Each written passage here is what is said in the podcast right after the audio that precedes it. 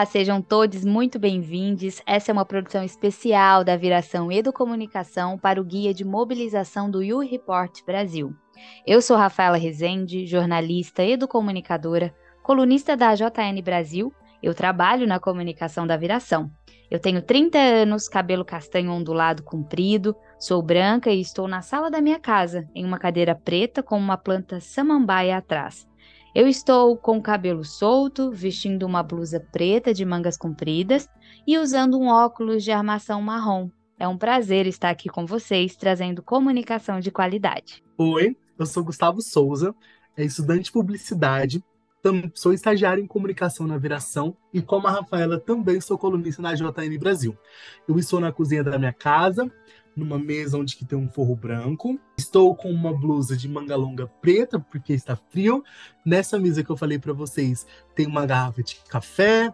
É, sou um, um, um, menino de pele negra, cabelo moicano. É, estou muito feliz de guiar esse papo com vocês hoje.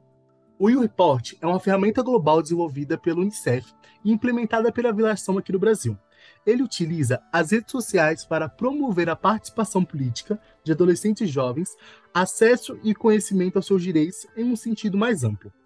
E tudo isso acontece através de um robô programado no WhatsApp, Facebook e Telegram, e os mais de 150 mil meninos e meninas cadastrados podem opinar sobre assuntos que estão rolando e que realmente interessam, discutir e receber informações sobre temas importantes e poucos falados, como sexualidade, drogas e participação estudantil, além de se conectar com outros jovens que querem ter voz ativa no país.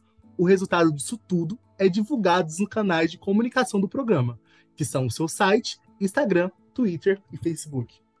O Guia de Mobilização é uma produção para adolescentes e jovens que traz dicas, conteúdos para reflexões e atividades de formação para ampliar a participação cidadã.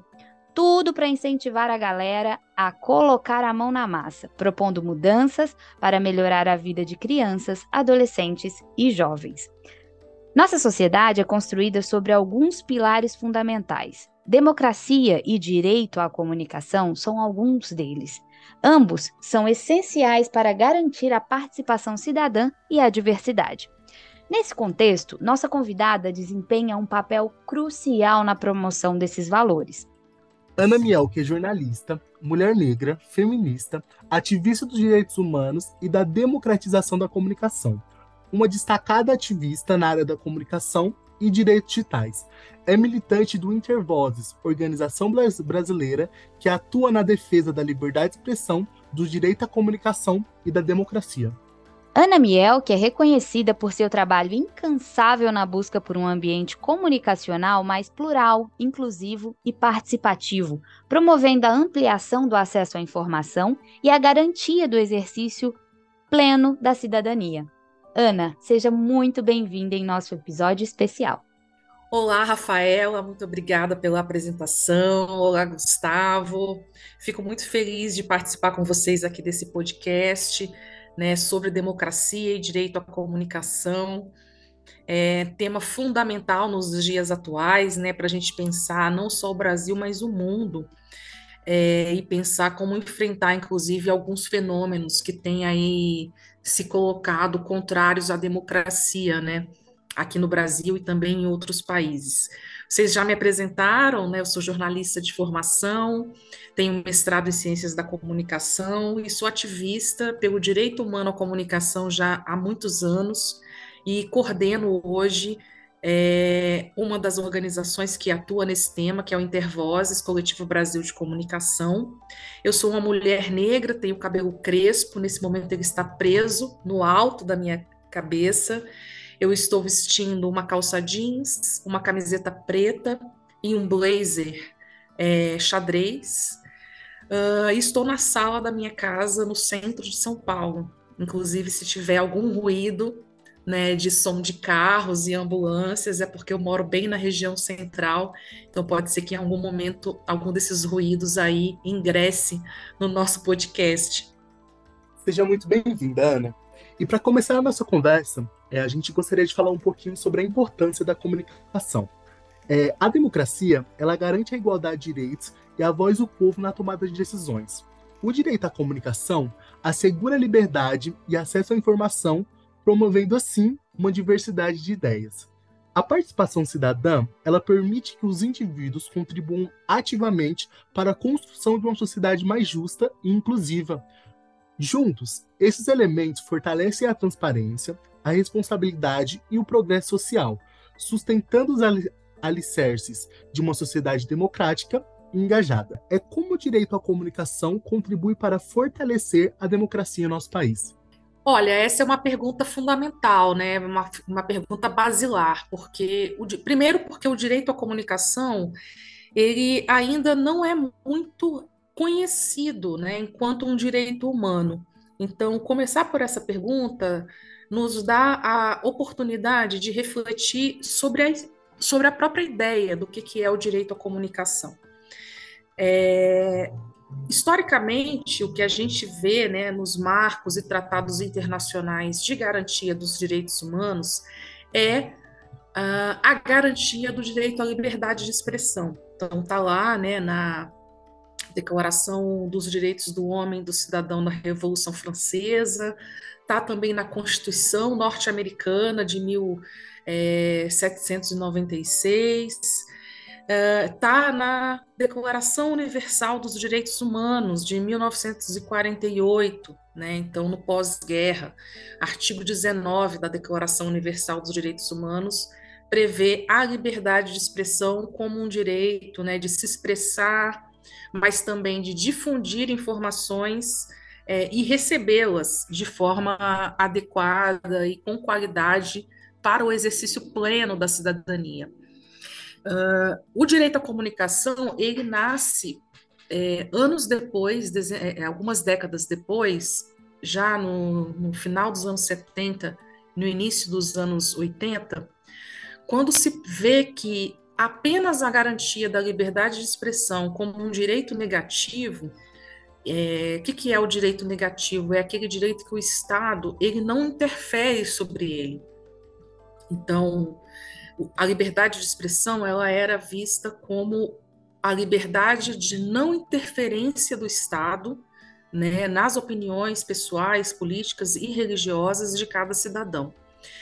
No final dos anos 70, início dos anos 80, né, estudiosos do tema, ligados à Unesco, né, ligados aí à Organização das Nações Unidas, começam a perceber que esse direito negativo de não interferência do Estado, ele não é suficiente para garantia da liberdade de expressão, porque em muitos estados nacionais, né, em especial nos países da América Latina, uh, já se se, se consolidava, digamos assim, é, um grande monopólio dos meios de comunicação, né? E como que esses monopólios, essa concentração de propriedade dos meios de comunicação acabava por afetar né, o direito à liberdade de expressão.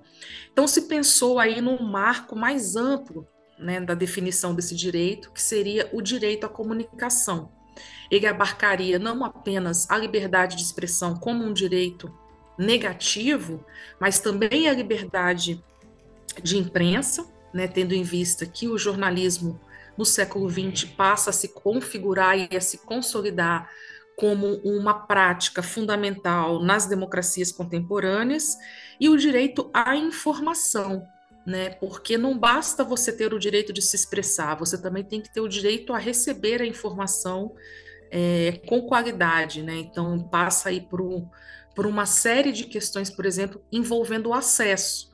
Né? Como é que você recebe informação se você não tem acesso né, aos veículos, aos meios por onde essa informação é circulada, distribuída? Então, pensar o direito à comunicação é pensar todas essas camadas né, de um direito que está intrínseco a própria ideia de democracia. O direito à informação, o direito à liberdade de imprensa, o direito de expressar suas opiniões políticas, o direito de se organizar a partir dessas opiniões políticas, o direito a uma expressão religiosa, uma profissão de fé, né, também abarca, está abarcado aí dentro, né, porque se você não tem direito a expressar a sua religiosidade, é, você também não está vivendo numa democracia plena. Então, toda vez que a gente pensa em democracia, a gente tem que pensar né, a partir deste alicerce, né, que é, é este direito humano, que é o direito à comunicação de uma forma ampla, né, e todos esses direitos ligados aí à expressão, é, a liberdades né, de expressão é, em cada contexto, né? Então, essa é a dinâmica né, de se pensar direito à comunicação, liberdade de expressão e defender a democracia, né? Ana, eu gostei bastante da contribuição que você trouxe, porque a gente fala tanto de informação e aí a gente às vezes não tem essa dimensão, né? Que a, as pessoas às vezes a gente fala tanto da importância, o valor que ela tem, mas a gente às vezes não enxerga que tem pessoas que não têm esse acesso a ela, né? E aí eu acho que essa fala sua foi muito importante para a gente pensar por esse outro lado também. E aí eu gostaria que você contasse um pouco para a gente é, como a atuação do Intervozes e iniciativas, movimentos sociais é, para a promoção da importância da liberdade de expressão na democracia e para garantir o direito à comunicação. Olha, o Intervozes é uma organização que completa neste ano de 2023 20 anos. Então, já somos uma organização adulta. Ela nasce, né, de um questionamento, né, de estudantes de comunicação de diferentes universidades brasileiras se, se, se reuniam e atuavam né, no movimento estudantil e que, ao se formarem, né, já com toda essa perspectiva crítica né, do que, que é a concentração da propriedade dos meios de comunicação no Brasil, passaram a se questionar, bom, e agora, né, o que nós vamos fazer, né? E assim nasce o Intervozes, né, para pensar um pouco fora da caixinha, né, de que todo estudante de comunicação, principalmente de jornalismo, tem que sair da sua graduação e ser jornalista da grande imprensa. Né? Então, o Intervozes nasce com, com essa perspectiva de pensar, para além do trabalho, as políticas que vão garantir o direito à comunicação dos cidadãos e cidadãs brasileiras. É, um dos primeiros debates, inclusive, é, do Intervozes foi em relação à regulação da TV digital, né, um debate já antigo, né, Hoje a digitalização da TV já é um processo consolidado, mas na época, né, foi um debate muito importante, assim, que deu bastante visibilidade para o Intervozes, porque a possibilidade de sair do sistema analógico e ir para o sistema digital de radiodifusão, em especial da televisão, possibilitaria assim, uma ampliação enorme né, é, do número de canais é, que existiam né, até então no, no, sistema analógico. E o Intervozes fez uma grande incidência na época na perspectiva de garantir que esta que esses novos canais, né, que iam ser possíveis de serem criados nas faixas digitais, fossem de redistribuídos, né, que eles não ficassem então é, por conta das mesmas grandes empresas de radiodifusão que já controlavam no modelo analógico, mas que eles pudessem ser redistribuídos aí para organizações e movimentos sociais em especial. Bom, foi um debate amplo, mas não, não foi exatamente assim que aconteceu. Então, mesmo com a ampliação do número de faixas né, de canais do analógico para o digital, essas faixas elas acabaram sendo é, utilizadas, né, uh, ou sendo autorizadas o seu uso para as mesmas empresas que já detinham, né, os canais no sistema analógico, né, não modificando assim né, a estrutura da comunicação do sistema de comunicação no Brasil. É, foi uma grande oportunidade perdida, inclusive, de ampliação de vozes, né, de pluralidade e diversidade aí nos meios de comunicação tradicionais.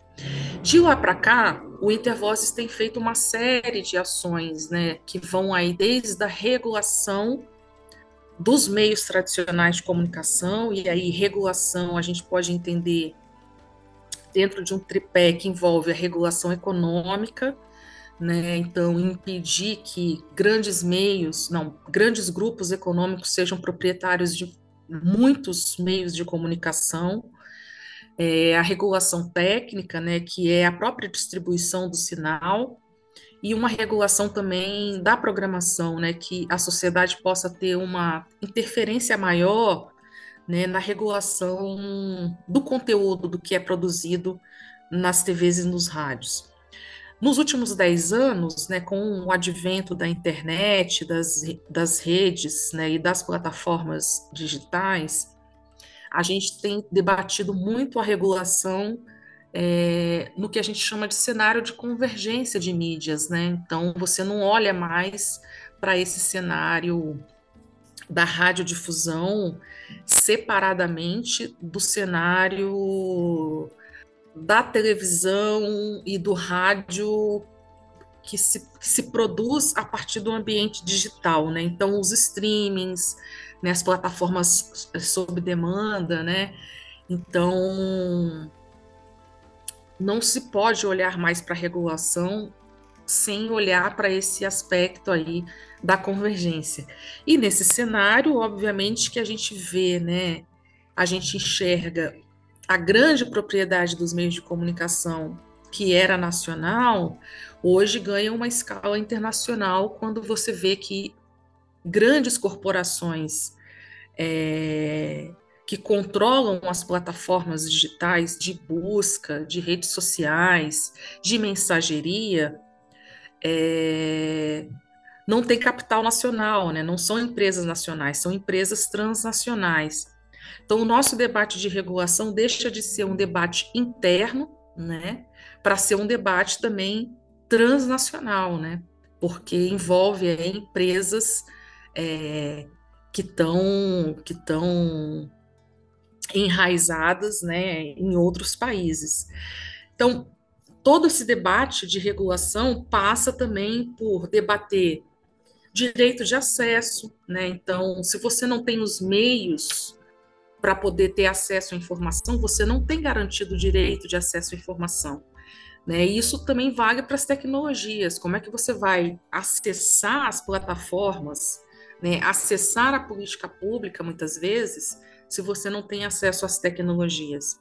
Mas passa também por um debate sobre os direitos do usuário, né? Até que ponto uh, a gente também está sendo resguardado, né? Quando a gente se utiliza aí dessas plataformas, é, dessas novas formas de comunicação, né? É, e de informação.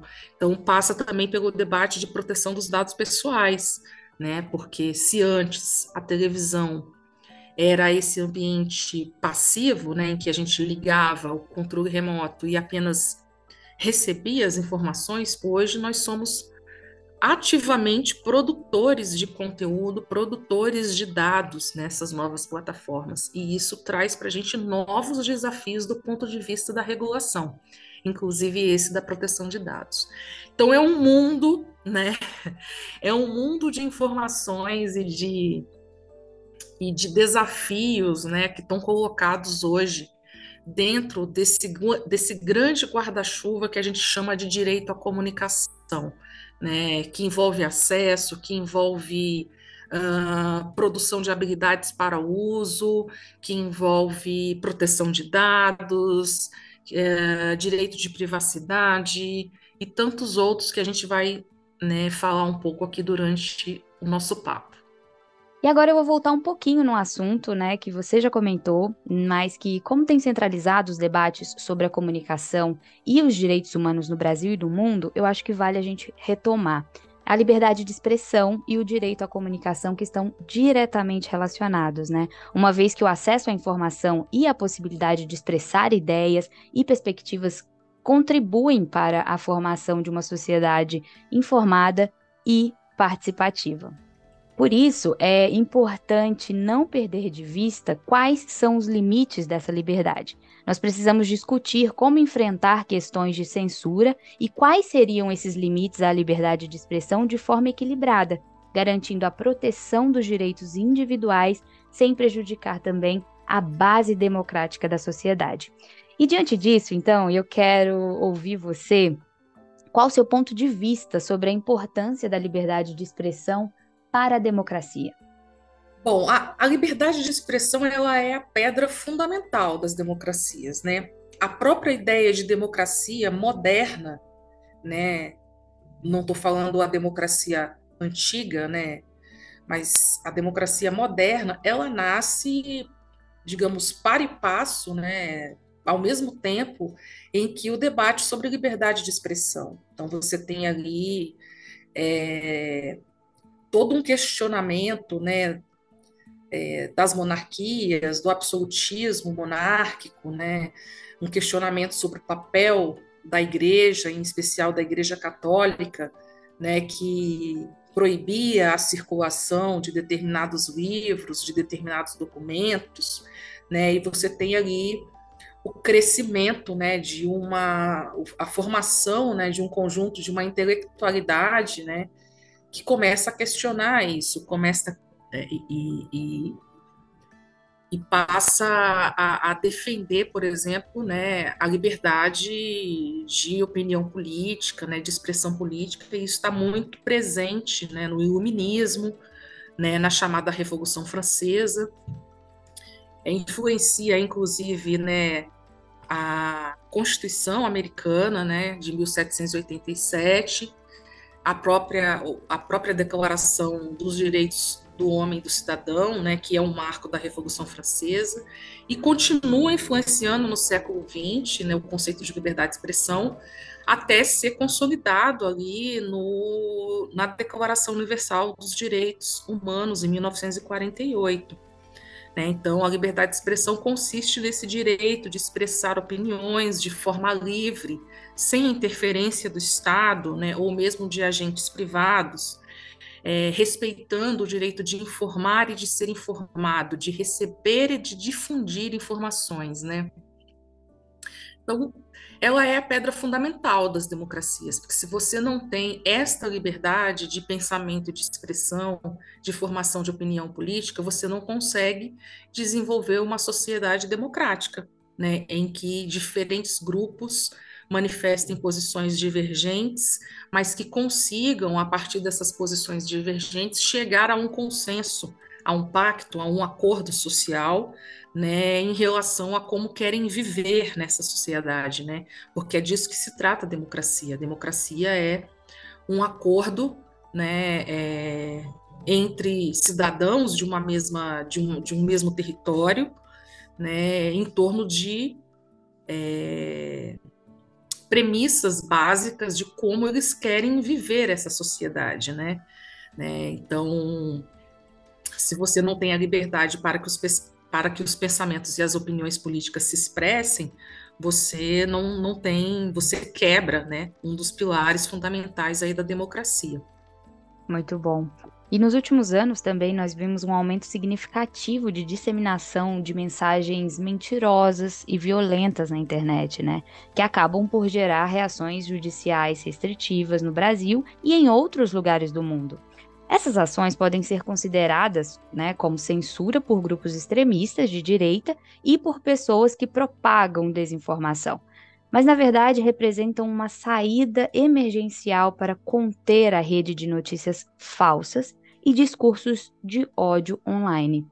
Nesse contexto, como podemos proteger a liberdade de expressão e a privacidade dos indivíduos no mundo digital, que você também já deu uma palhinha para gente, né? É um tema complexo, por quê?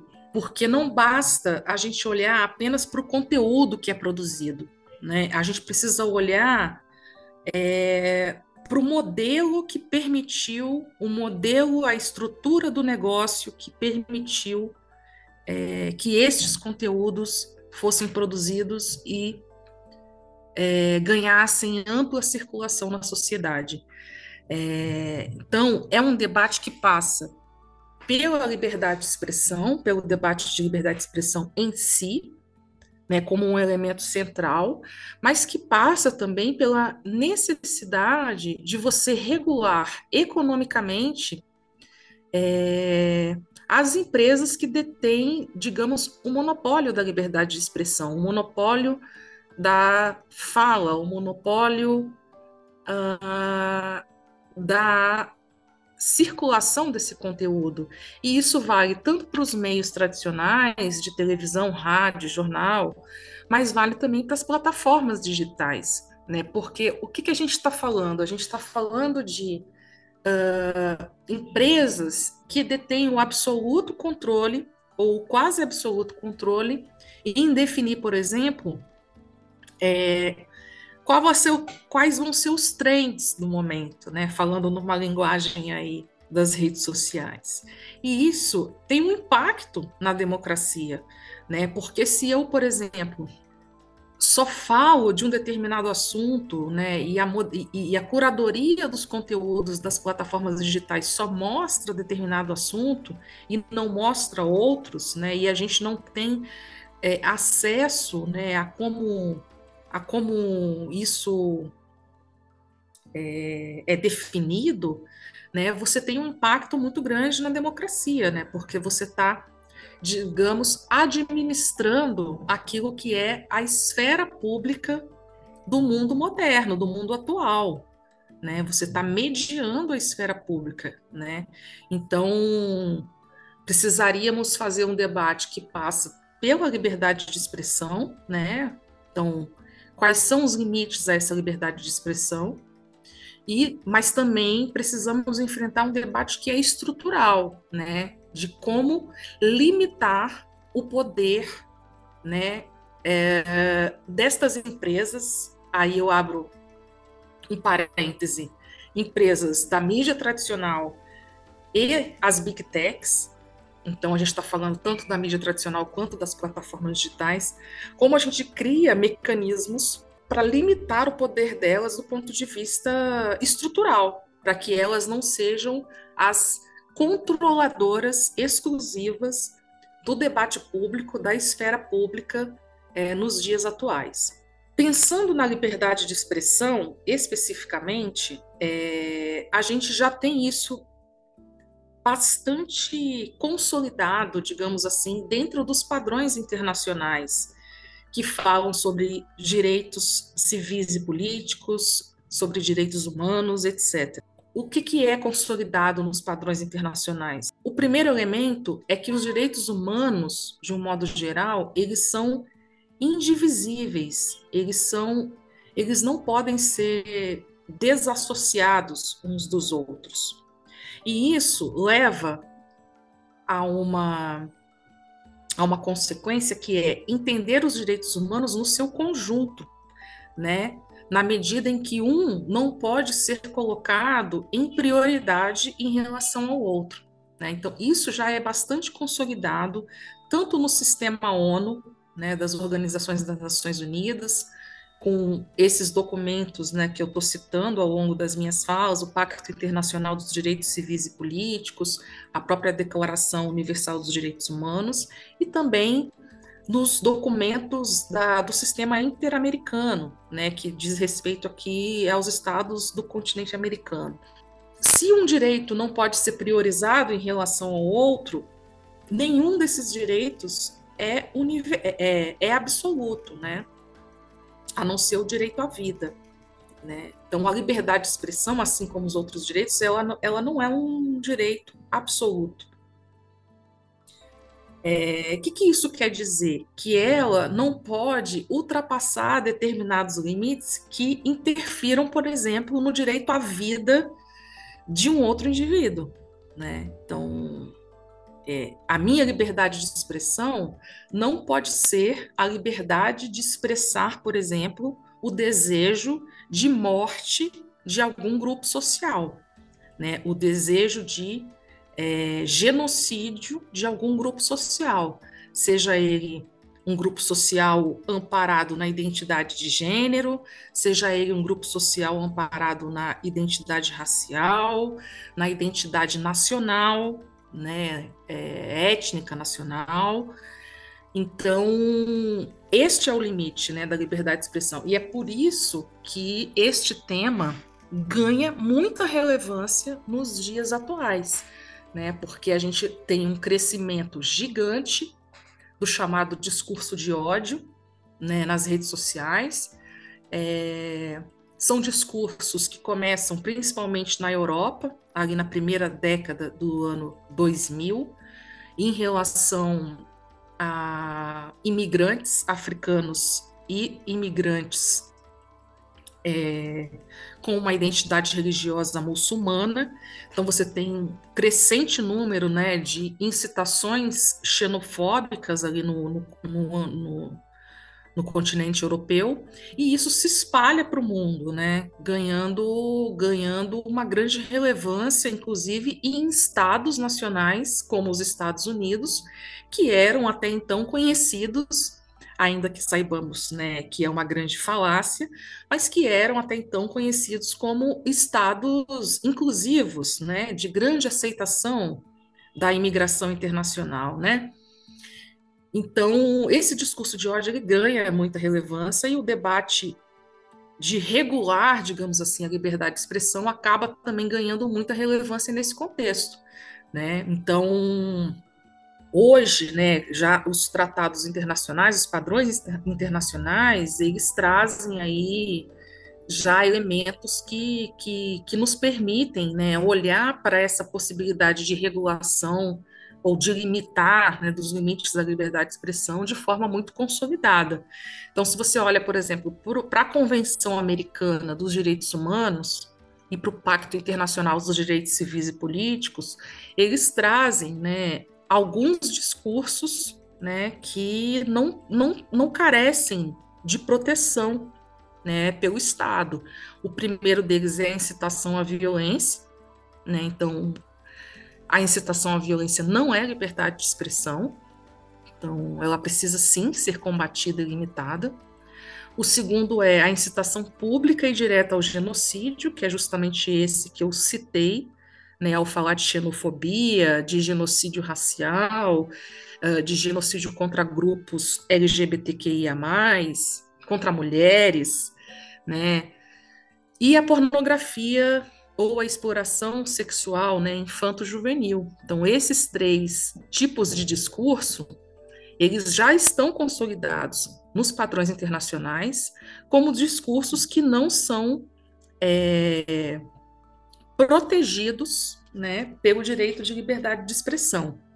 Né? Então, é, o que muitas vezes né, esses grupos radicais de extrema direita defendem né, é exata, são exatamente esses discursos né, de incitação à violência, incitação pública uh, e direta ao genocídio, né, é, como se numa, numa, numa, numa perspectiva errônea, equivocada, né, de que o direito à liberdade de expressão seja um direito absoluto, né, quando na verdade ele não é. Ele precisa ser enxergado e sopesado, como dizem os operadores do direito, uh, na interrelação que eles guardam com os outros direitos humanos, né, como o direito à vida, por exemplo, né, direito à autodeterminação dos povos, né? Então, é um pouco este o debate que está colocado nos dias de hoje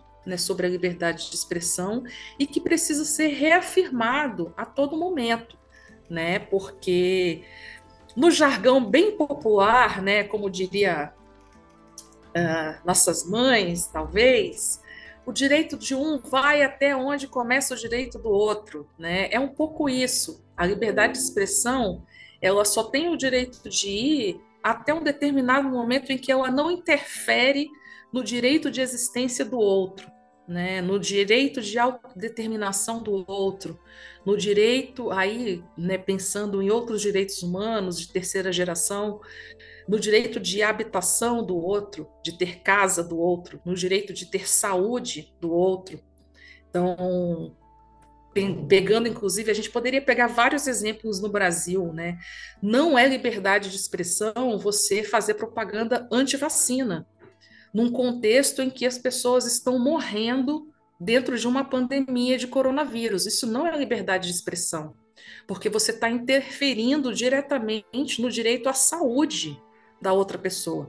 Você pode sim fazer uma propaganda é, anti-vacina é, para que é, uma incidência política anti-vacina para que o Estado não obrigue, por exemplo, a população a ser vacinada. No contexto político, tirar das legislações essa obrigatoriedade. Mas num contexto de pandemia, você não pode dizer que a vacina vai, preju vai prejudicar as pessoas, porque é um tipo de informação que está violando o direito à saúde das pessoas serem vacinadas. É o mesmo debate é, da regulação, da regulamentação das drogas, né? É, você pode defender que o Estado regulamente descriminalize, né? Mas você não pode necessariamente fazer o uso público disso, né? Porque a lei ainda proíbe, né? Então você tem que passar pela legalização, né? Antes de torná-la um elemento legal. Mas, enfim, um debate meio do juridiquês, né? é, e aí, como é que a gente protege a liberdade de expressão e a privacidade dos indivíduos no mundo digital? Primeiro, estabelecendo regras específicas, né?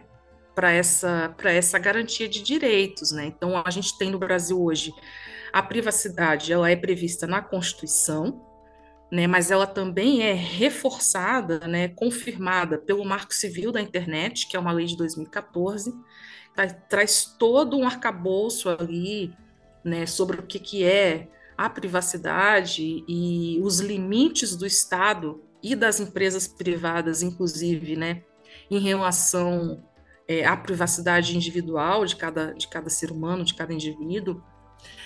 É, mas Além disso, né, além dessa proteção da privacidade, você tem também é, a própria proteção de dados. Então, a Lei Geral de Proteção de Dados né, traz também um extenso arcabouço ali para pensar aí a proteção da privacidade dos usuários, né, dos indivíduos no mundo digital. É, então, são recursos né, que nós da sociedade corremos atrás, digamos assim, para que a gente possa ter os nossos direitos de privacidade resguardados, né?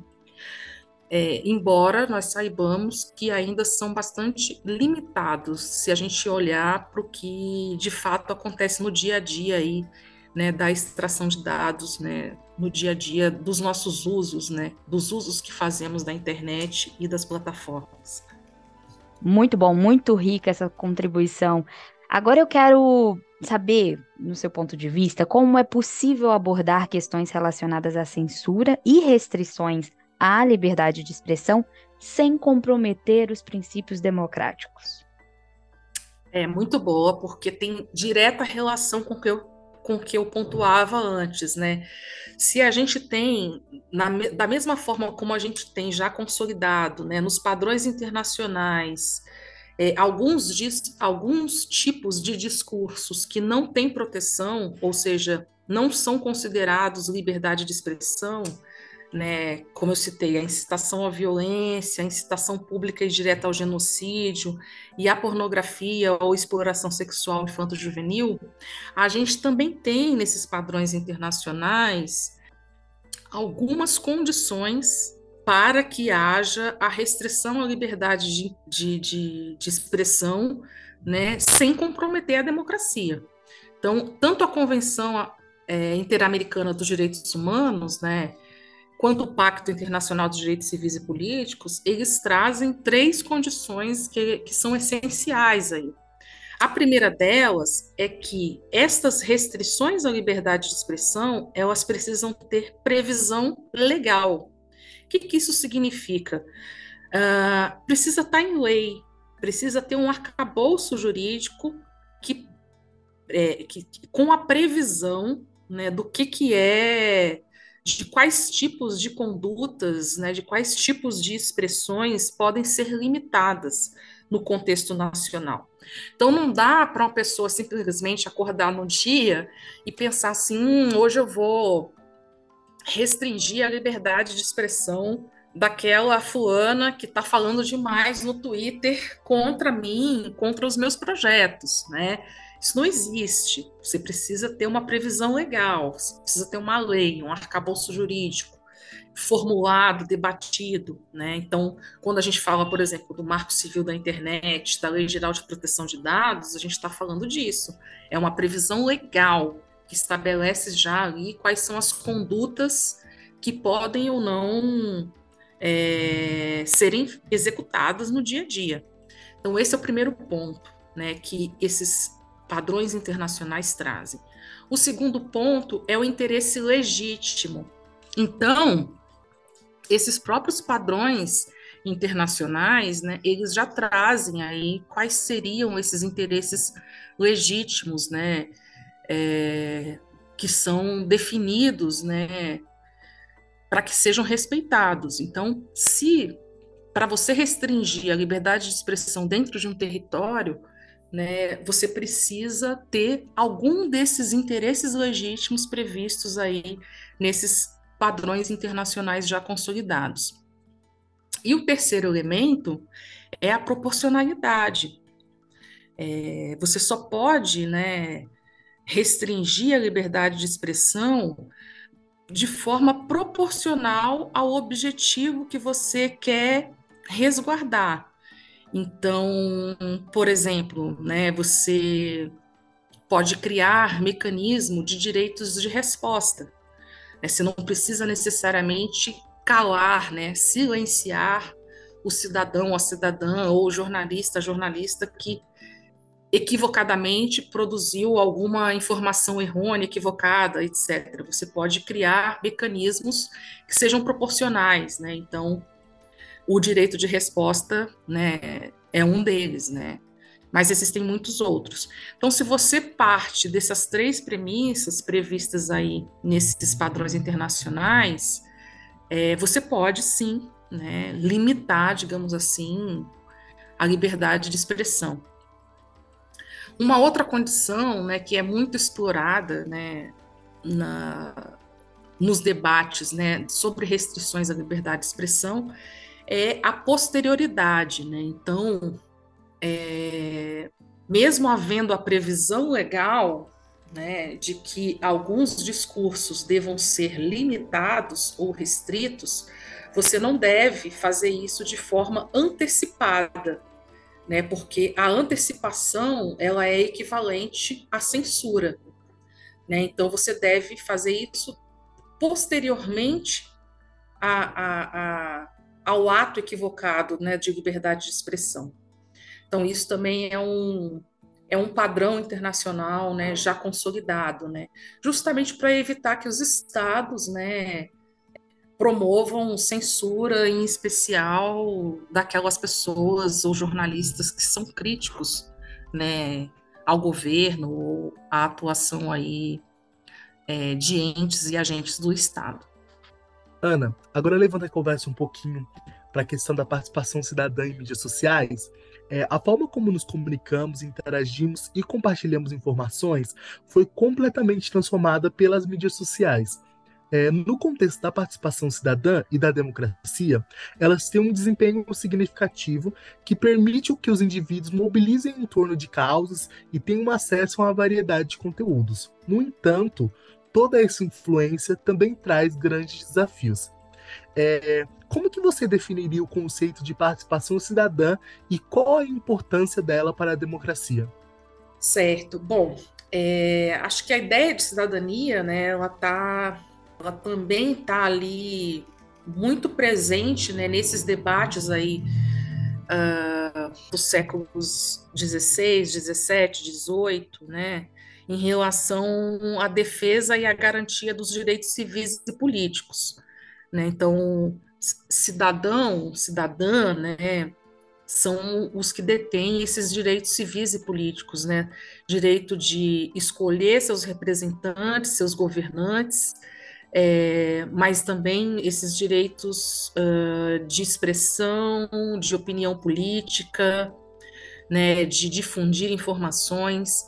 Então, tá muito, tá muito vinculado também, né? O conceito está muito vinculado a isso. Mas, uh, mais recentemente, né, a gente vê com as ampliações aí das da segunda e da terceira geração de direitos humanos, você vê também a ampliação do conceito de cidadania, né? Que passa a ter como um elemento fundamental não apenas os direitos, né, mas também os deveres que cada indivíduo tem dentro da sociedade. Então, quando você fala de participação cidadã, né, você está falando de uma esfera que é direito, mas você também está falando de uma esfera que é dever. E aí é interessante pensar isso, porque um dos elementos é, é muito é muito alicerçado, digamos assim, uh, no indivíduo, na individualidade, né? Obviamente que passa por questões de processo educativo, né, formação formal, formação no sentido da vivência, da experiência, mas é muito individual, que é a consciência, né? Então, a tomada de consciência dos direitos e deveres, ela é essencial para essa participação cidadã. É isso, ela ela passa necessariamente por um processo amplo né, de formação, de educação, de experiências, de articulação e mobilização em sociedade, mas ela é ainda um elemento ou uma condição, digamos assim, extremamente individual, né, é, do indivíduo, do sujeito político, né. E um outro elemento dessa participação cidadã é, que é mais estrutural, que é a condição para esta participação. Que aí eu entendo, né, dentro do que a gente vive hoje, né, de estados, é uma responsabilidade do Estado garantir essa condição de participação. Então, se temos a tomada de consciência como elemento como uma premissa, um elemento que é individual, nós temos a garantia das condições de participação que ela é extremamente coletiva ou deveria ser, né, coletivizada, né? Então o Estado precisa garantir essas condições, né? Não adianta eu querer discutir direito à cidade se eu não tenho um espaço criado né, dentro dessa sociedade que é a cidade, que me permita condições de elaborar e questionar e, e propor soluções relacionadas aos direitos da cidade, mobilidade, lixo, coleta seletiva, é, população em situação de rua e tantos outros temas que envolvem a cidade. Então, cabe ao Estado, né? E aí o Estado, nesse caso, o município, né, o ente estatal, garantir essa condição de participação, garantir esses espaços de participação. Então, a gente tem problemas nas duas nas duas questões da participação cidadã, tanto na consciência individual, tanto na condição, quando a gente fala de Brasil, na consciência, pelo nosso histórico, né, de Estado colonizado, né, de sociedade hierarquizada em relações de classe e raça, porque no Brasil, né, os 350 anos de escravidão produziu uma sociedade hierarquizada também do ponto de vista racial. É, então, isso gera uma baixa consciência, digamos assim, de, de, de direitos e deveres, de cidadania. E do outro lado, a segunda premissa, que seria a condição para essa participação, ela também está muito aquém do esperado. Basta olhar para os quatro últimos anos de governo federal né, e ver todo o desmonte que foi feito em relação aos mecanismos de participação, né, como os conselhos. Né? Não que eles funcionassem, uh, que alegria, né? estamos participando muito, mas havia uma expectativa né, de ampliação dos conselhos de participação e não de restrição. E o que, que a gente viu nos últimos quatro anos foi o total desmonte desses conselhos. Né? A gente ainda está muito distante né, de efetivar é, realmente a participação cidadã no Brasil, porque não tem é, consolidado nenhuma dessas premissas. De um lado, a consciência individual, do outro, a condição para que essa participação cidadã aconteça. Ana, eu gostaria que você comentasse um pouquinho é, sobre os desafios e as oportunidades que são apresentados pelas mídias sociais, né, em relação ao exercício do direito à comunicação. Olha, os desafios são imensos, as oportunidades também são imensas e a gente vem vivendo isso, Brasil e mundo, já há algum tempo, né? Então, uh, tem exemplos aí de governança pública né, em cidades uh, europeias, exemplos interessantíssimos, né? interessantíssimos, né?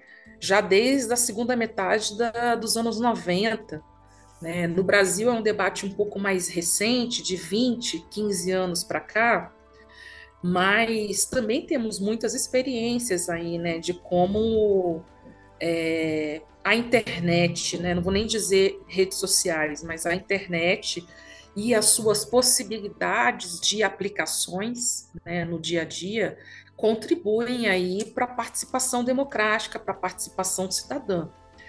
Então, desde o aspecto né, dessa participação mais estrita, enfim, de poder mesmo ser, é, por exemplo, participar de uma consulta pública sobre um determinado tema uh, por um canal, por uma ferramenta, por uma aplicação de internet. Isso é fundamental e essencial. Então, isso trouxe novas possibilidades, né?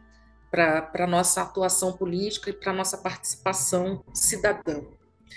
Mas, para além disso, a própria liberdade de expressão e o próprio direito à comunicação, né? Porque se antes a gente tinha aquela comunicação que era do ponto para a massa, a gente passa a ter uma comunicação que é do ponto para o ponto, né? Então, com uma ampliação é, exponencial dos atores e atrizes que estão disputando essa esfera pública, né? é, disputando essa esfera pública que se tornaram, se tornou aí as redes sociais. Acho que tem um exemplo, inclusive, que está fazendo 10 anos agora, né? Que é o, o, questionamento, inclusive, do Estatuto da Verdade. Porque se antes, né, na comunicação de massa, de ponto para massa, aquilo era verdade, né, e, e, e não havia muitas possibilidades de se questionar, né, com a mudança, você tem inúmeras opiniões sobre um, sobre o mesmo acontecimento, né, sobre o mesmo fato político. Um mesmo fato do cotidiano pode ter inúmeras visões. E aí, esse questionamento também do regime de verdade, ele também trouxe mudanças significativas né, para as sociedades atuais. E aí, um exemplo que eu queria dar, né, das jornadas de junho, de 2013, que estão completando agora 10 anos.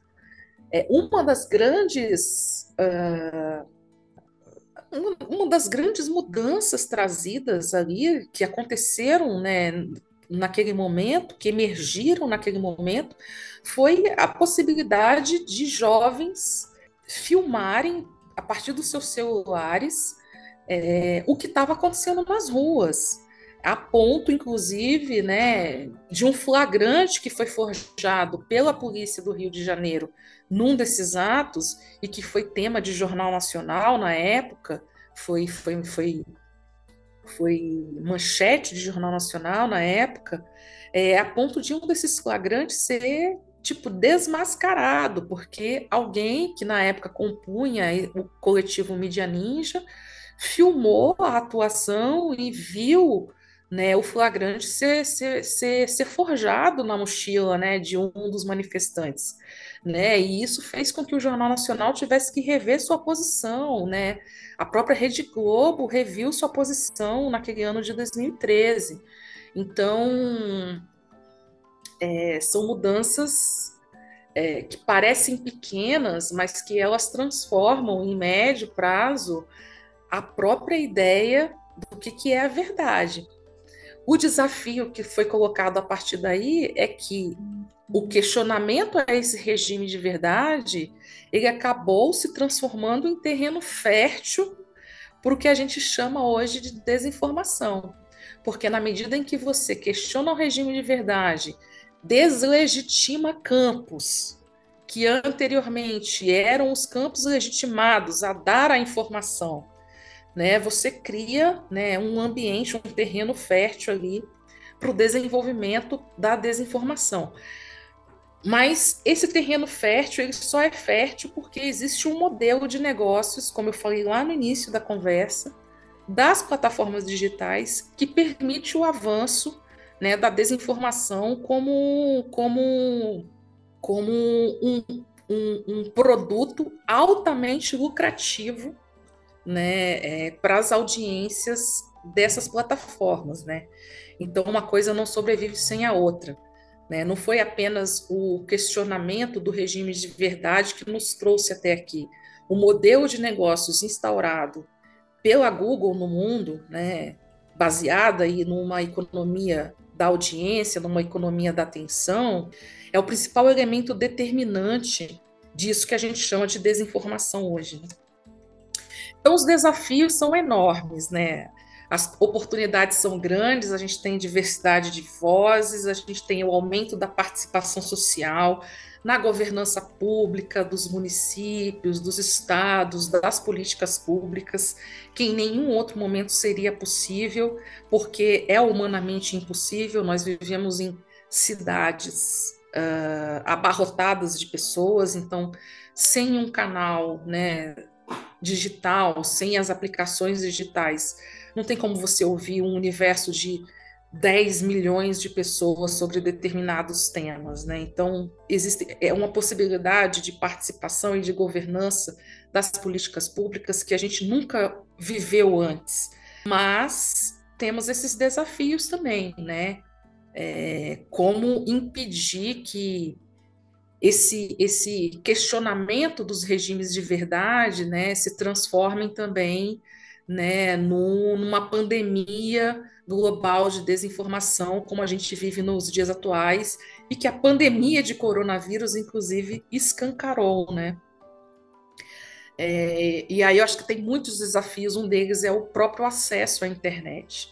Né? O nosso acesso à internet ainda é muito precário, ele de baixa qualidade, né? impossibilita a busca de informações né? As pessoas ficam muitas vezes presas às aplicações, aos aplicativos, né?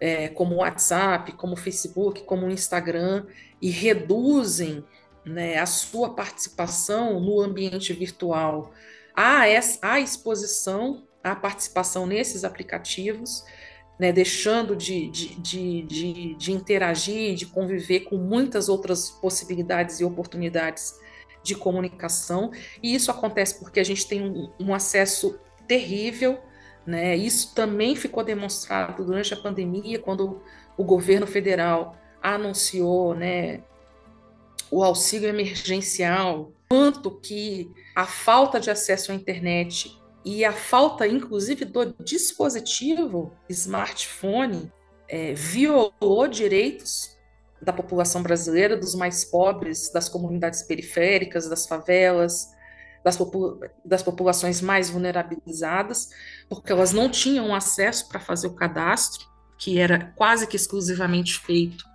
pelo celular.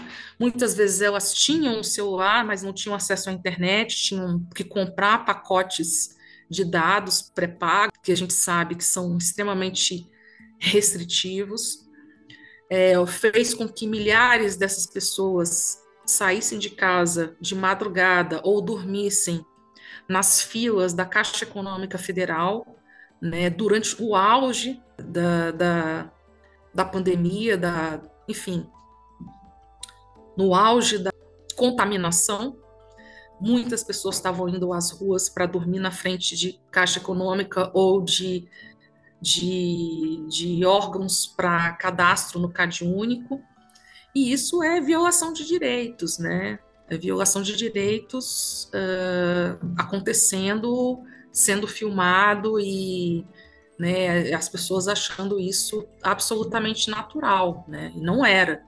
E essa violação de direitos ela se dá por quê? Porque não tem acesso à internet, porque não tem acesso aos dispositivos tecnológicos.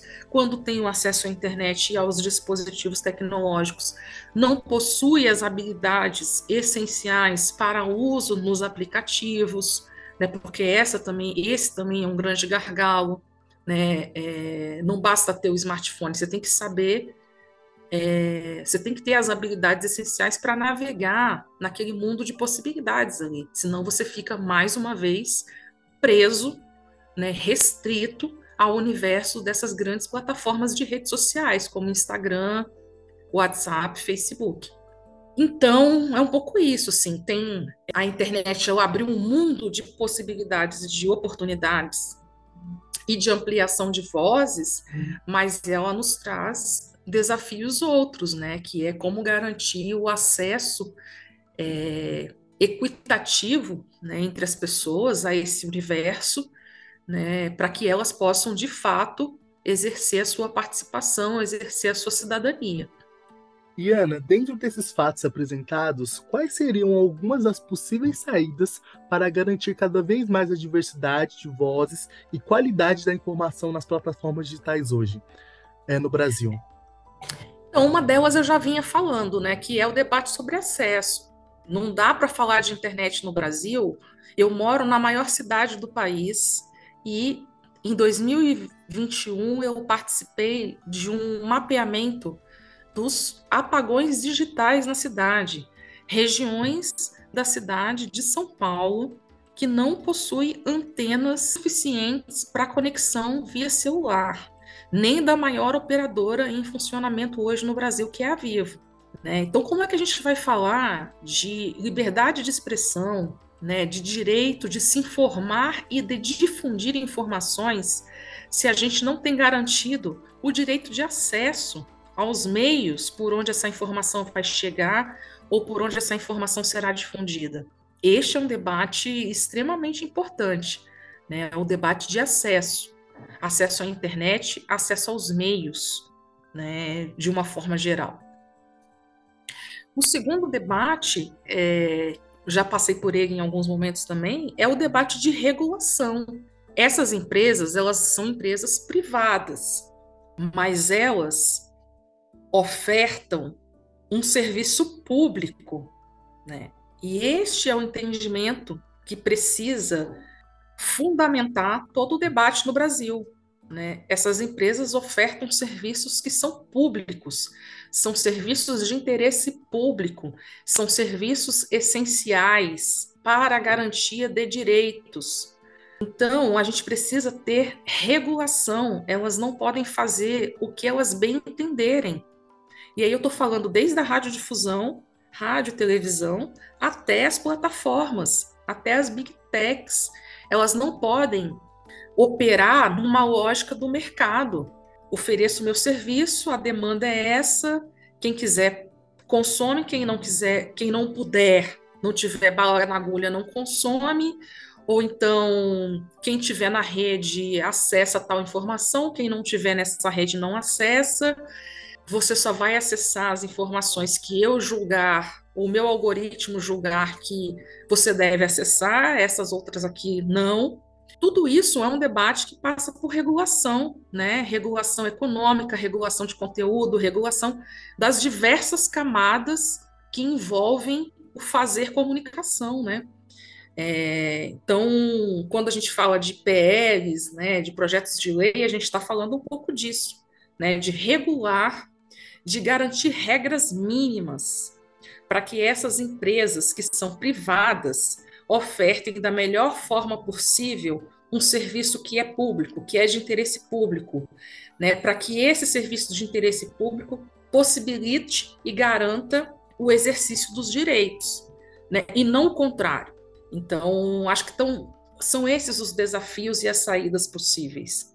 Acesso aos serviços e regulação desses serviços dentro, dentro da determinação de que eles são serviços públicos de interesse público. Agora eu já vou pegar o gancho da resposta, né? E vamos entrar um pouco nessa parte de regulação e legislação.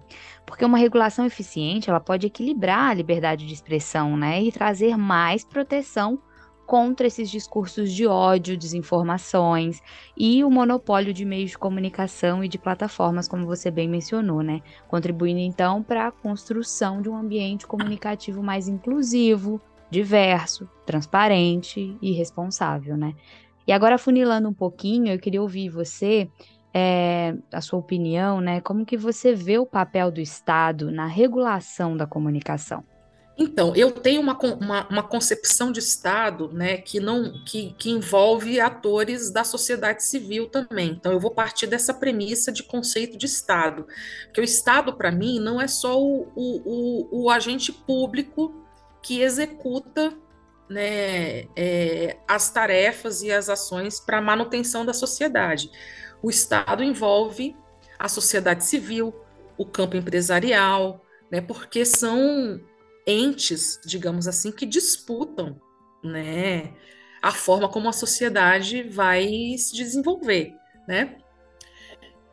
Então, pensando nisso, eu acho que é fundamental que o Estado faça a regulação da comunicação, né? Então, pensando aí naquele tripé de regulação que eu falei no início, que é regulação econômica, né, para evitar que uma ou que duas ou que três empresas controlem todo o setor, né, monopolizem oligopolizem todo um setor, porque isso tem impactos econômicos nas, na vida das pessoas.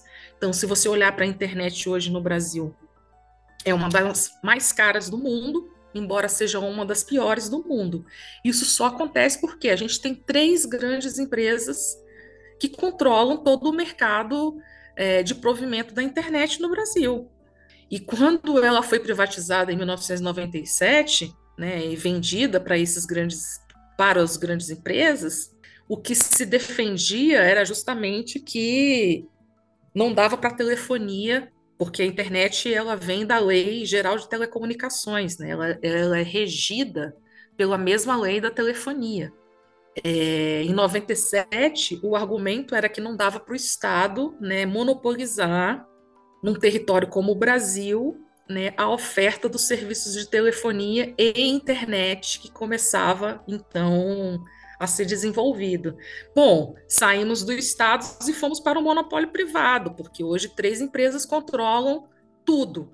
Né? E aí, como é que você questiona, como é que você, você lida com preços né? E é por isso que a gente tem esse acesso desqualificado da internet no Brasil e esses gargalos, esses apagões digitais até no meio da cidade de São Paulo, assim. Então, sim, cabe ao Estado fazer regulação econômica para garantir que mais empresas possam operar no mercado. E aí sim garantir algum tipo de concorrência. Isso vale para telecomunicações, mas vale também para televisão. Né? Se você não tem concorrência, se uma única empresa domina tudo que é produzido e circulado no ambiente televisivo nacionalmente, tem um, um, um mercado diverso e, e, consequentemente, você não tem uma sociedade diversa.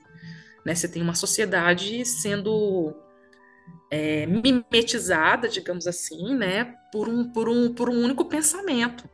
E aí, um exemplo bom disso é o debate sobre o golpe jurídico parlamentar de 2014 olha para os jornais e vê o que o golpe foi em 2016, né? Mas olha para os jornais de 2014 e 2015, olha para os televisivos de 2014 e 2015 e tenta achar o contraditório, tenta achar algum jornalismo é, questionando a operação Lava Jato, tenta achar algum jornalismo questionando a criminalização da política. Você não, não vai achar. 99% estavam ali em uníssono, né, falando a mesma coisa, né, que a Lava Jato era um excelente momento, né, de lavagem de roupa suja política do Brasil e que os políticos são todos iguais, corruptos, né, e devem ser todos presos. A regulação econômica ela serve para isso também, para né, diminuir o poder, né, de alcance dessas empresas. A regulação do conteúdo ou a regulação do programática seria o segundo eixo do tripé, né? Que é você ter mecanismos de participação social para regular o conteúdo, e aí sempre pensando posteriormente, nunca com censura prévia, porque, como eu disse, este é um entendimento já consolidado nos padrões internacionais de liberdade de expressão mas você tem que ter um mecanismo que possa dizer, por exemplo, que expor uma criança de 9 anos sendo estuprada é, na televisão, expor na televisão uma criança de 9 anos sendo estuprada não é liberdade de expressão. Você tem que ter um mecanismo que possa fazer isso. E esse mecanismo ele tem que ter o poder, inclusive, de punir, né, de, de, de dar sanções a essa TV que, que, que violou, digamos assim, essa regulação de conteúdo, essa regulação programática. E ter, o terceiro tripé é a regulação técnica, né? Essa a gente até tem ela acontecendo no Brasil, né? Que é a, a regulação dos espectros, né? A Anatel, que é a nossa Agência Nacional de Telecomunicações, ela funciona muito em função desta regulação técnica, né? Então é a que mais funciona no Brasil. Historicamente, o que, que a gente tem no debate público sobre regulação de mídia? Nada. Risos nervosos. Porque a mídia em si não tem interesse né, de que este debate que eu estou fazendo aqui com vocês nesse momento seja amplificado para a sociedade. A mídia não tem interesse, por exemplo, que a sociedade saiba que concessões de rádio e televisão ainda são concessões públicas no Brasil. Elas não pertencem à família Marinho, não pertencem à família Saad, eles são as empresas que se utilizam dessas concessões para prover o serviço público, de interesse público. Mas eles não são os donos, proprietários. Não, eles não querem né, que a sociedade saiba que existem mecanismos de regulação de programação e de conteúdo em estados democráticos, como França, como Alemanha, como Reino Unido, como Canadá. Todos eles fazem regulação de conteúdo, têm órgãos reguladores com leis e diretrizes para regular conteúdo televisivo não para censurar, mas para dizer se um conteúdo é, extrapolou, digamos assim, o seu direito à liberdade de expressão, e se ele extrapolou, essa empresa vai ser punida por isso. Então, os países mais democráticos, né, dentro da esfera do Ocidente, possuem regras estabelecidas e específicas para controle é, e limitação à liberdade de expressão né, de, de, de, de empresas de comunicação. E aí, né, como eles não querem que nós façamos esse debate, qual que é a referência direta que eles fazem ao debate de regulação, de que a regulação da comunicação é censura. E aí tem um paralelo interessante, né? Nós vivemos aí nos últimos 30 anos pós-constituição, porque a Constituição fala, né, de regular a comunicação, sendo acusados, né, enquanto movimento de comunicação, pelas empresas privadas de mídia do Brasil, em, queremos, em querermos estabelecer censura. E agora, né, a gente está em meio a um debate né, do PL 2630, que tem sido aí conhecido como PL das fake news. E o que, que as grandes plataformas foram para as redes sociais dizer para o público? Que era o PL da censura. Então a gente vê o mesmo discurso anti-regulação que antes havia em relação aos grandes meios de rádio e TV no Brasil, sendo agora explicitamente utilizados os mesmos argumentos sendo utilizados pelos defensores aí dessa liberdade irrestrita né, das plataformas digitais, né? Então é interessante olhar é, para esses dois momentos, né, de forma paralela, né? Porque no limite é isso, é o debate do agente privado controlador da esfera pública contra os interesses da sociedade. De novo, é o agente privado controlador da esfera pública é, se colocando numa posição de não querer ser limitado ou restringido em algum ponto pelos interesses da sociedade. É, e isso é, é, é, o que a gente está vendo agora, inclusive, no debate do, do 2630. Ótimo. Então, para apimentar um pouco mais essa discussão, agora vou, eu quero ouvir de você também como que esse histórico se relaciona atualmente com o debate de regulação das plataformas e quais é, são os principais debates em torno da PL 2630.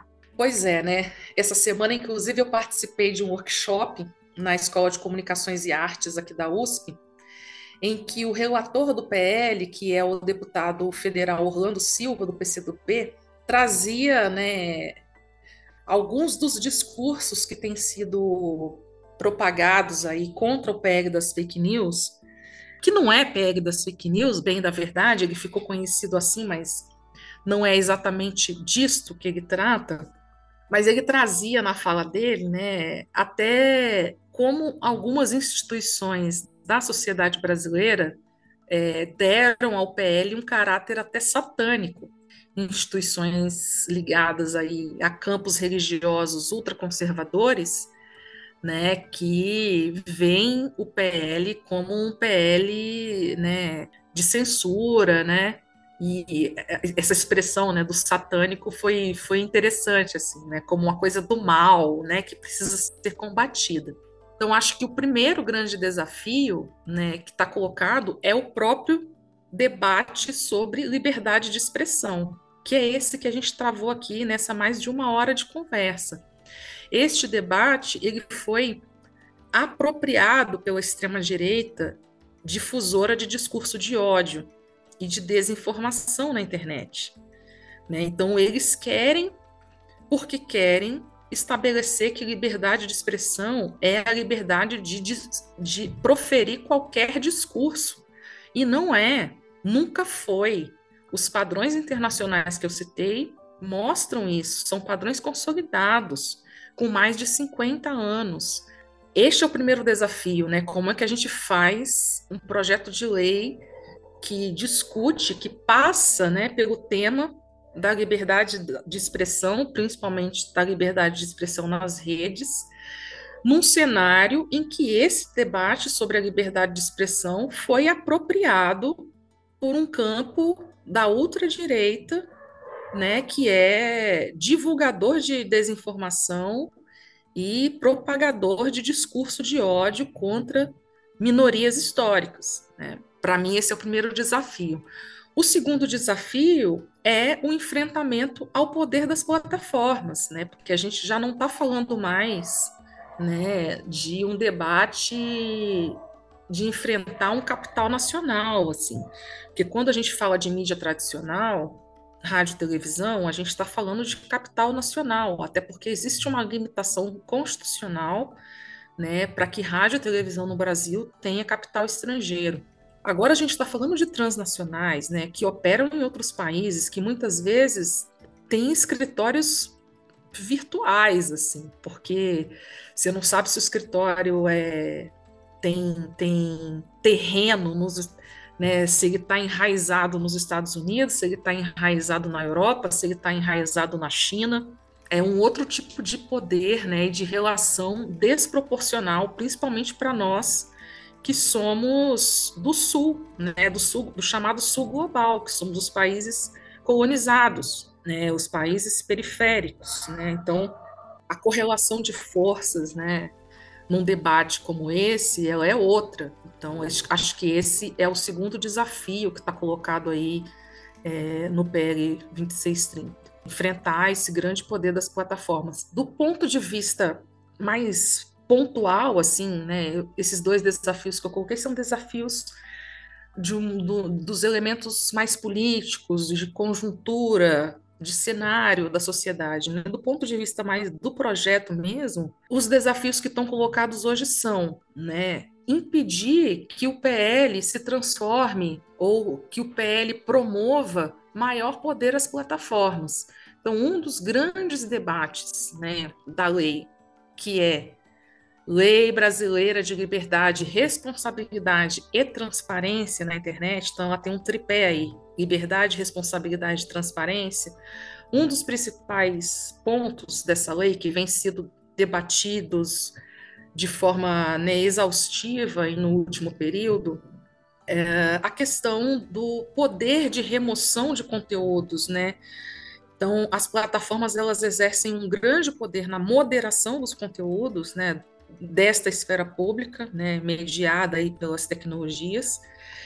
E o que a gente não pode permitir é que este PL promova maior poder às plataformas, dando a elas, por exemplo, é, o poder de decidir o que deve ou não ser removido.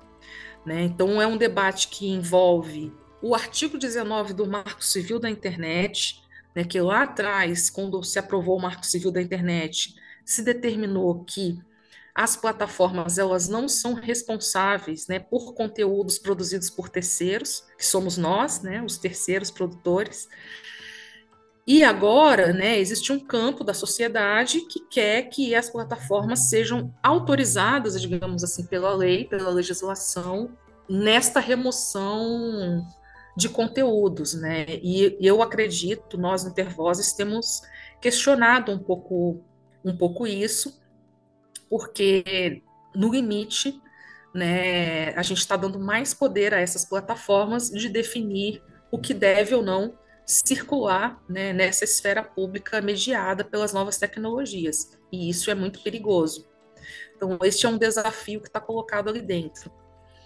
É, e acho que um desafio que está colocado também de forma mais ampla é a própria ideia de regulação, né? Porque este PL ele fala especificamente de uma camada que é essa camada produzida por nós, né, pelos usuários, né? A gente usa as plataformas e a gente produz o conteúdo ali dentro, né?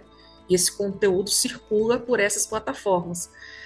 Mas a gente não pode achar que regular plataformas se limite a regular esta camada, né? Porque a gente precisa pensar em regulação econômica, né? a gente precisa pensar em limitação de poderes econômicos dessas big techs. Né? Então, por exemplo, a Google, é, ela controla desde principal plataforma de vídeos no mundo até a principal plataforma de busca de informações no mundo, passando aí por todo o contexto de, de guarda de informações, né, com Google Drive, com, com os Gmails, as aplicações utilizadas pelas universidades, então o Google Educação, o Google Escola, um debate assim sobre hegemonia, poder, é um debate sobre, inclusive, soberania nacional, né? Porque a gente está falando de empresas que controlam frações necessárias e fundamentais para a comunicação nos dias de hoje, né? mecanismos de busca, mecanismos de troca de mensagem, mecanismos de, de, de divulgação e circulação de vídeos, uh, mecanismos de educação online, EAD, mecanismo de, de guarda de dados, de servidores, né? A gente precisa também trazer esse debate né, para o conjunto da sociedade, que a lei brasileira de liberdade, responsabilidade e transparência na internet, que é o PL 2630, ele é uma pequena parte do processo de regulação. Ele não é o todo da regulação, né? Então, ele precisa ser aprovado, mas a gente precisa pensar em outras formas de regulação aí é, destas empresas que operam né, nisso que a gente chama de internet no mundo de hoje. Ana, é, eu gostaria de pedir para você é, algumas dicas, tanto para nós, tanto para os nossos ouvintes, para a gente conhecer um pouquinho mais sobre a pauta. Pode ser um filme, um livro, uma série, alguma dica às vezes cultural. É, fique à vontade para a gente se integrar um pouco mais na temática e conhecer um pouco mais sobre a pauta.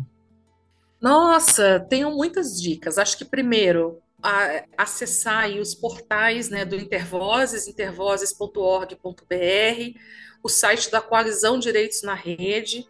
Joga no Google Coalizão Direitos na Rede, que vai ter lá né, o portal. Esse debate mais técnico legislativo, vocês vão encontrar muito né, no, no ambiente aí do site da coalizão. Filmes. É... Tem o Dilema das Redes, né, que é um filme que ele é bem interessante aí para pensar o poder das plataformas. É um filme fácil de entretenimento, está disponível né, na, na principal plataforma de streaming hoje em atuação no Brasil, não vou dar nomes para não fazer propaganda gratuita. livros, eu vou falar aqui de dois livros. Um que é, é, bem geralzão, assim, que trata desde o controle midiático na radiodifusão até Os Monopólios Digitais, que é o livro do Intervozes, lançado esse ano, chama Quem Controla a Mídia, dos velhos oligopólios aos monopólios digitais. Inclusive, tem um, um artigo assinado por mim dentro desse livro, que eu falo de diversidade, pluralidade. Então, ele fala aí desde. faz um apanhado, né? Do que, que são, do que, que é a concentração de propriedade midiática, tanto dessas que eu chamei aqui durante o nosso papo de tradicionais, que são os grandes jornais, a rádio e a televisão, né, existentes no Brasil, até a concentração de propriedades dessas, é, é, dessas empresas né, de plataformas, né, que são as chamadas Big Techs. E aí, para quem já está mais entendido do assunto, vou falar um que é o Morozov, que é o Big Tech, a ascensão dos dados e a morte da política, do Eugênio Morozov, é, que é um pouco este debate sobre como a ascensão dessa plataforma, da forma de viver em plataformas, está mudando a nossa perspectiva tanto de sociabilidade, mas também de entendimento do que são os direitos e os deveres, de entendimento do que é a própria política e a própria organização da sociedade, né? E como que essas mudanças têm dado a essas plataformas ou às big techs, né, controladoras dessas plataformas, é um poder né, de controle da opinião, de controle da esfera pública, de agendamento social, de agendamento político, nunca visto até então é, na história moderna, digamos, da sociedade, né? Então, acho que é um livro também fundamental para pensar é, desse ponto de vista mais filosófico até, né? É isso mesmo que nós queremos enquanto sociedade? As sociedades democráticas sobrevivem desse cenário em que a informação é absolutamente controlada pelas big techs? Ou nós estamos fadados aí ao fracasso? Então, acho que é um pouco essas as reflexões aqui que queria indicar para vocês. É isso, infelizmente, então a gente vai chegando ao fim de mais um podcast aqui, uma produção da Viração, hoje com a participação da Ana Mielke, uma participação riquíssima, praticamente uma aula. E fica o convite, então, a todos os ouvintes, né, sobre o entendimento e o aprofundamento na luta pela construção de uma sociedade mais democrática, com políticas públicas mais inclusivas. Esse episódio é uma produção especial da Viração Educomunicação para o Guia de Mobilização do U-Report Brasil, um guia desenvolvido especialmente para reunir informações que você que vão ajudar você, aliás, a propor mudanças para melhorar a vida de crianças, adolescentes e jovens. O U-Report é uma ferramenta global desenvolvida pelo Unicef e implementada pela Viração no Brasil, que usa as redes sociais para promover a participação política de adolescentes jovens, acesso e conhecimento aos direitos em seu sentido mais amplo. Bom, como a Rafa já agradeceu a Ana, eu também queria fazer meus agradecimentos. É, muito obrigado por compartilhar as suas ideias, é, deixou a gente bem reflexivo, uma fala muito potente. Queria agradecer também a sua disponibilidade e integração mesmo com o papo. É, eu vou deixar, abrir o espaço para você se despedir dos ouvintes, Ana. Bom, gente, eu que agradeço ao convite, a oportunidade de espalhar a palavra, digamos assim, é, sobre o direito à comunicação. Ele ainda é um direito que não é muito né, difundido como direito né, para as pessoas, mas acho que esse podcast vai contribuir aí com esse debate, né, justamente porque o direito à comunicação ele acaba sendo um direito em si, né, o direito de, liber, de liberdade de expressar, de opinar, de receber informações, mas ele também se torna um direito meio, né, na medida em que ele possibilita a garantia de outros direitos. É, então, agradeço demais a oportunidade de poder contribuir aí com o debate e fico à disposição, coloco também o Intervozes à disposição é, para outros é, programas, enfim, que tenham temas correlatos ou que queiram aprofundar aí algum dos pontos que a gente passou hoje. Obrigada. Muito obrigada, um abraço e até a próxima.